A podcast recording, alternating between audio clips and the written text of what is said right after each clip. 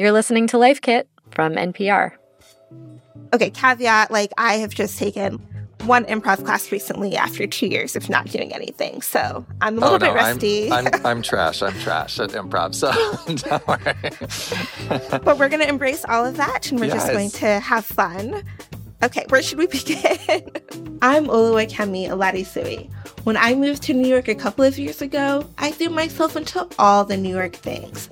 I saw shows on Broadway, went to the ballet, took a bus to the beach, became a regular at my bodega, I even signed up for an improv class. We're going to write a letter to someone. We have to go one word at a time. And I am going to start.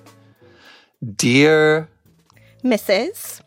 Johnson, how are you? That's Clay Drinko. He's the author of Play Your Way Sane 120 improv inspired exercises to help you calm down, stop spiraling, and embrace uncertainty. I am writing to you because I need help. Playing this game with him transported me back to my improv classes. For three hours every week, I embraced being a beginner, letting go of expertise, and simply had fun. I love classes feeling clear, present, and with a bit more pep in my step. Can you please send me money. I want to share that afterglow with you. Doing improv can change you. When you apply ideas like yes and and embracing mistakes to your everyday life, you can learn to let go of embarrassment and make more room to be yourself. If you're feeling your gut drop right now, stick with me.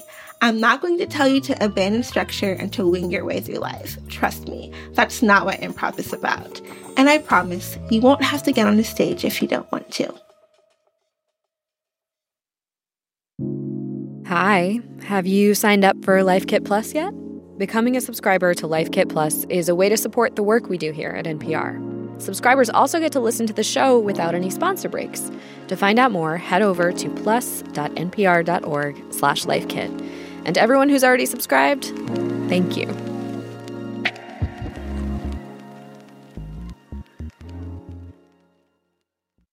Some studies have shown how just 20 minutes of improv a day can increase creativity, decrease social anxiety, and increase our ability to tolerate uncertainty.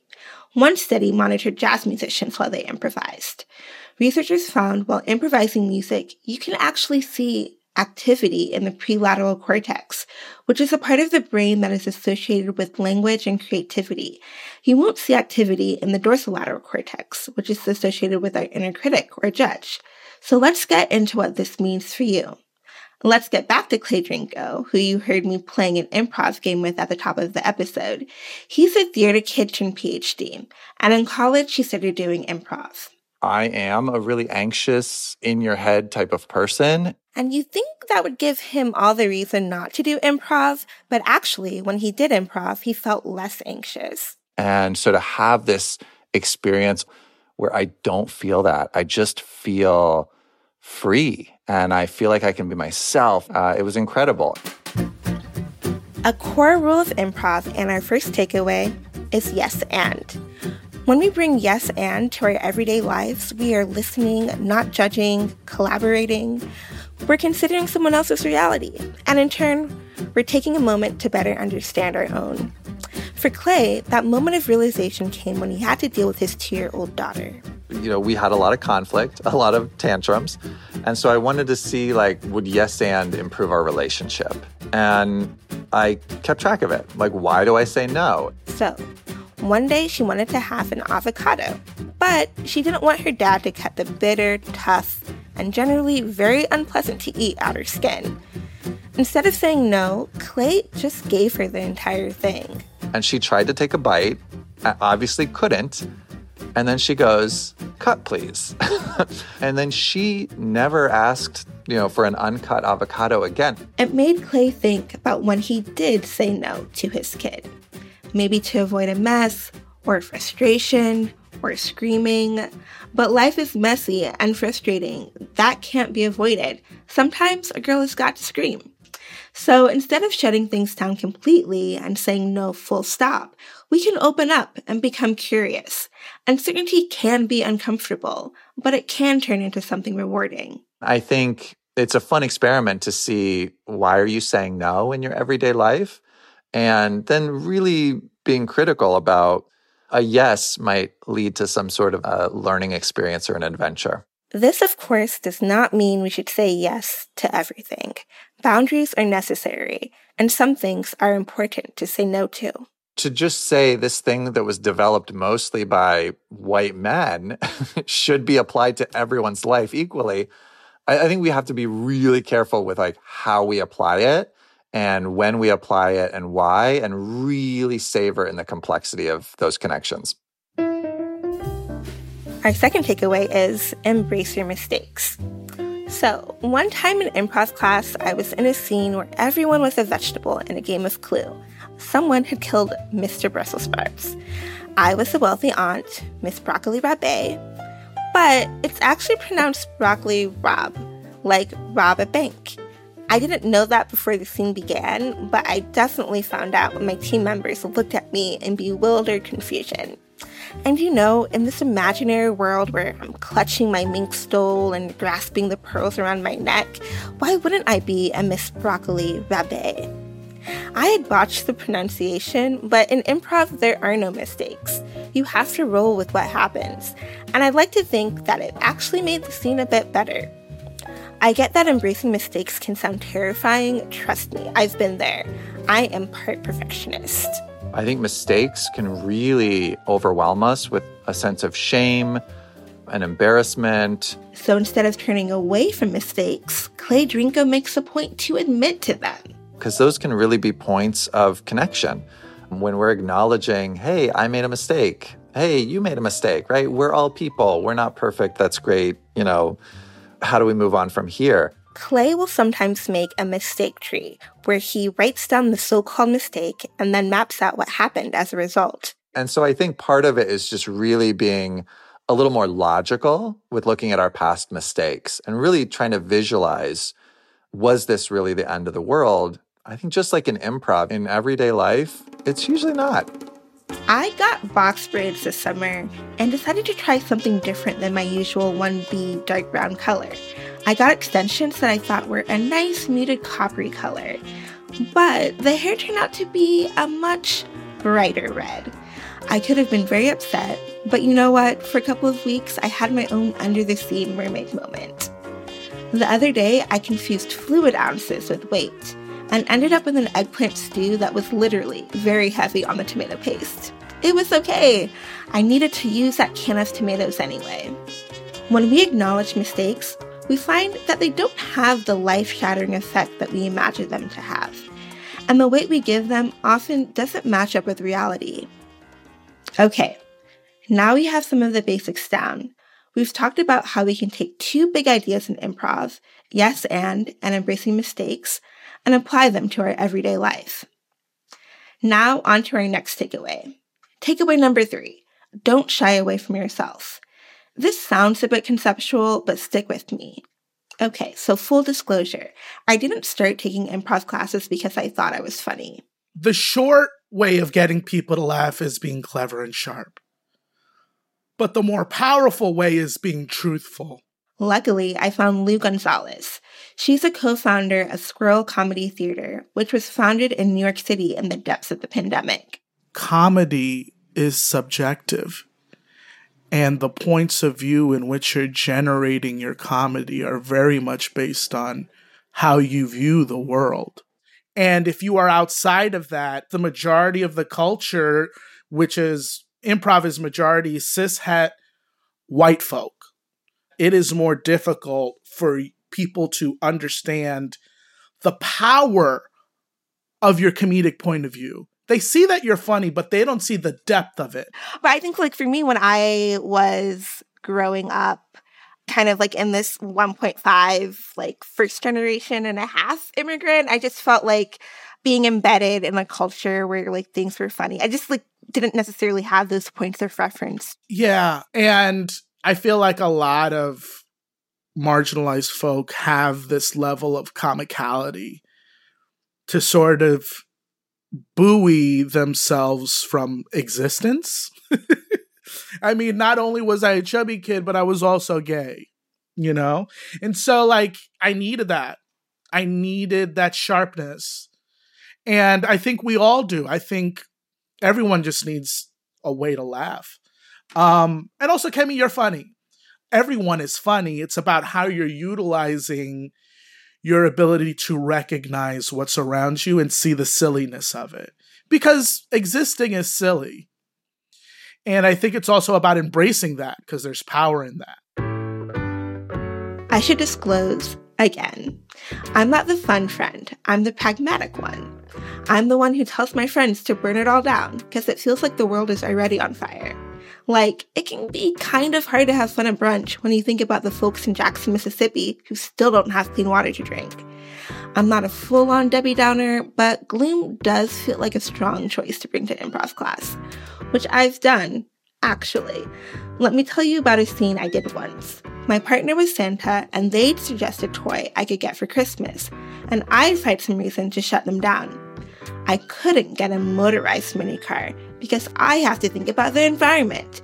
A toy robot would be a cruel gift since mommy and daddy had just lost their jobs to automation. And when Santa offered me a Barbie doll with its unrealistic proportions and beauty standards, I could only roll my eyes.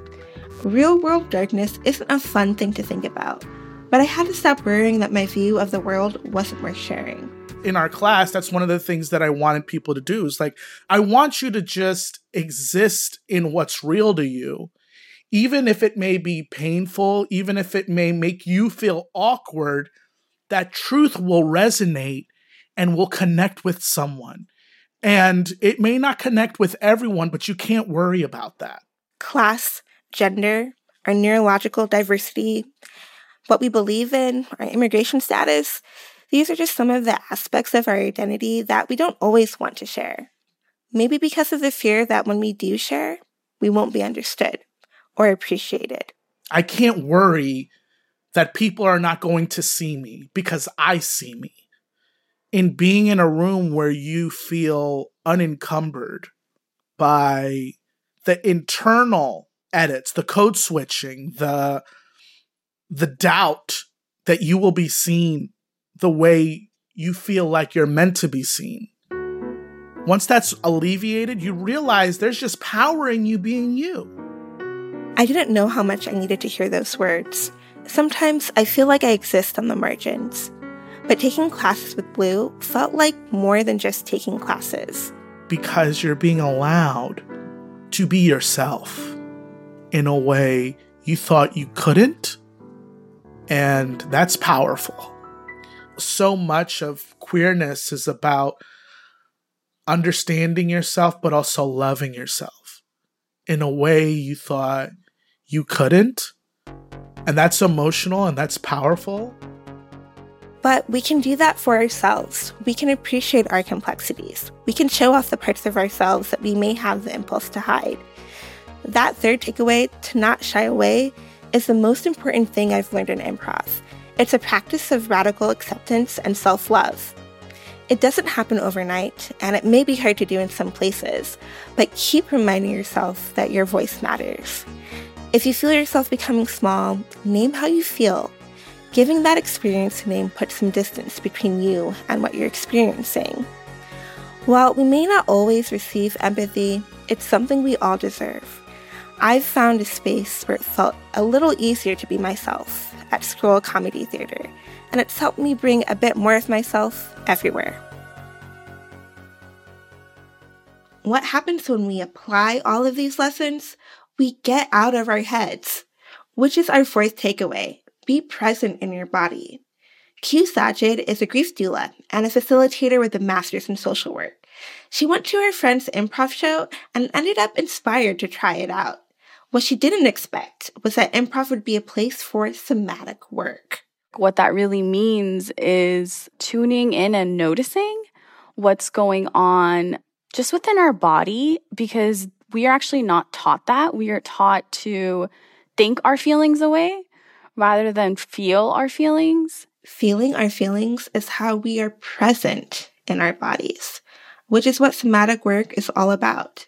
Staying present and staying curious with our experience instead of trying to name it or make sense of it right away. When you're anxious, do you hold your breath? Do your palms sweat? Do you hunch your shoulders when you're stressed? When you take time to feel or process these emotions, you're doing somatic work. You are present in your body. When we get the space to really drop into our bodies, I think it just lets us tune into our nervous system and like what it may need in that moment. Q told me that taking improv classes has given them the space to process their emotions and do somatic work. They were taking classes at Untold Improv, a space in the Bay Area that explicitly centers people of color. One day, she came to a workshop after experiencing some mansplaining at work. We did a scene. It's an exercise where you just say the same line to each other over and over again. The idea was to say each word with a different emotion while moving around the room. So, Q moved.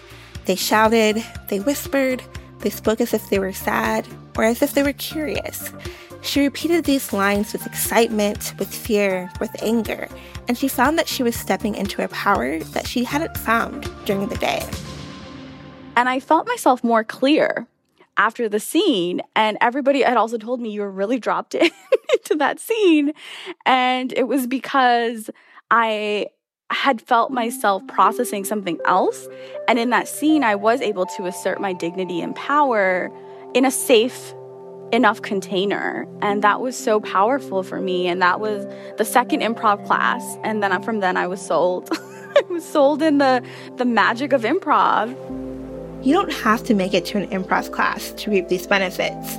Being aware of your emotions and actually feeling them is being present in your body.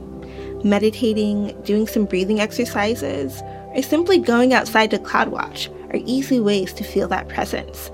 When I go grocery shopping, I like to take my time looking at the fruits and veggies before I put them in my cart. Really look, feel, and smell things the marigolds, ochres, and siennas in a bag of golden raisins, the gradient of a daikon radish turning from white to purple, the soft bristles of an African yam. I'm present in the moment and I'm living fully. We actually deepen our capacity to fully experience joy and connection, all the juicy things we want to experience in our life. Our fifth and final takeaway is make room to play. It's the last lesson we have time for, but I think it's the core of what we do in improv. We make up games, we laugh at absurd scenarios. We're at play. And when we apply the tools we've learned to be less in our heads and more in our bodies, we're creating space to play as well. I think improv can create the structure and the container where we can be silly without harmful consequences. Because a lot of times in our lives, we are not given that kind of humanity.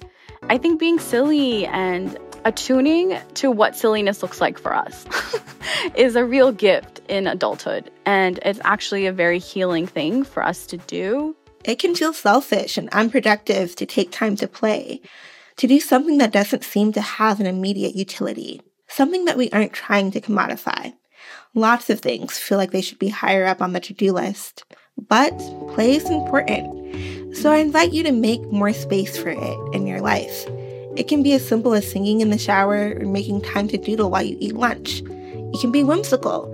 Maybe get out to the park and blow some bubbles, splashing in puddles when it rains. Clay Drinko likes to watch how his children play, and you might think about doing the same. It might spark some memories of things you loved to do when you were little. You can find joy when you look at some things in a new light.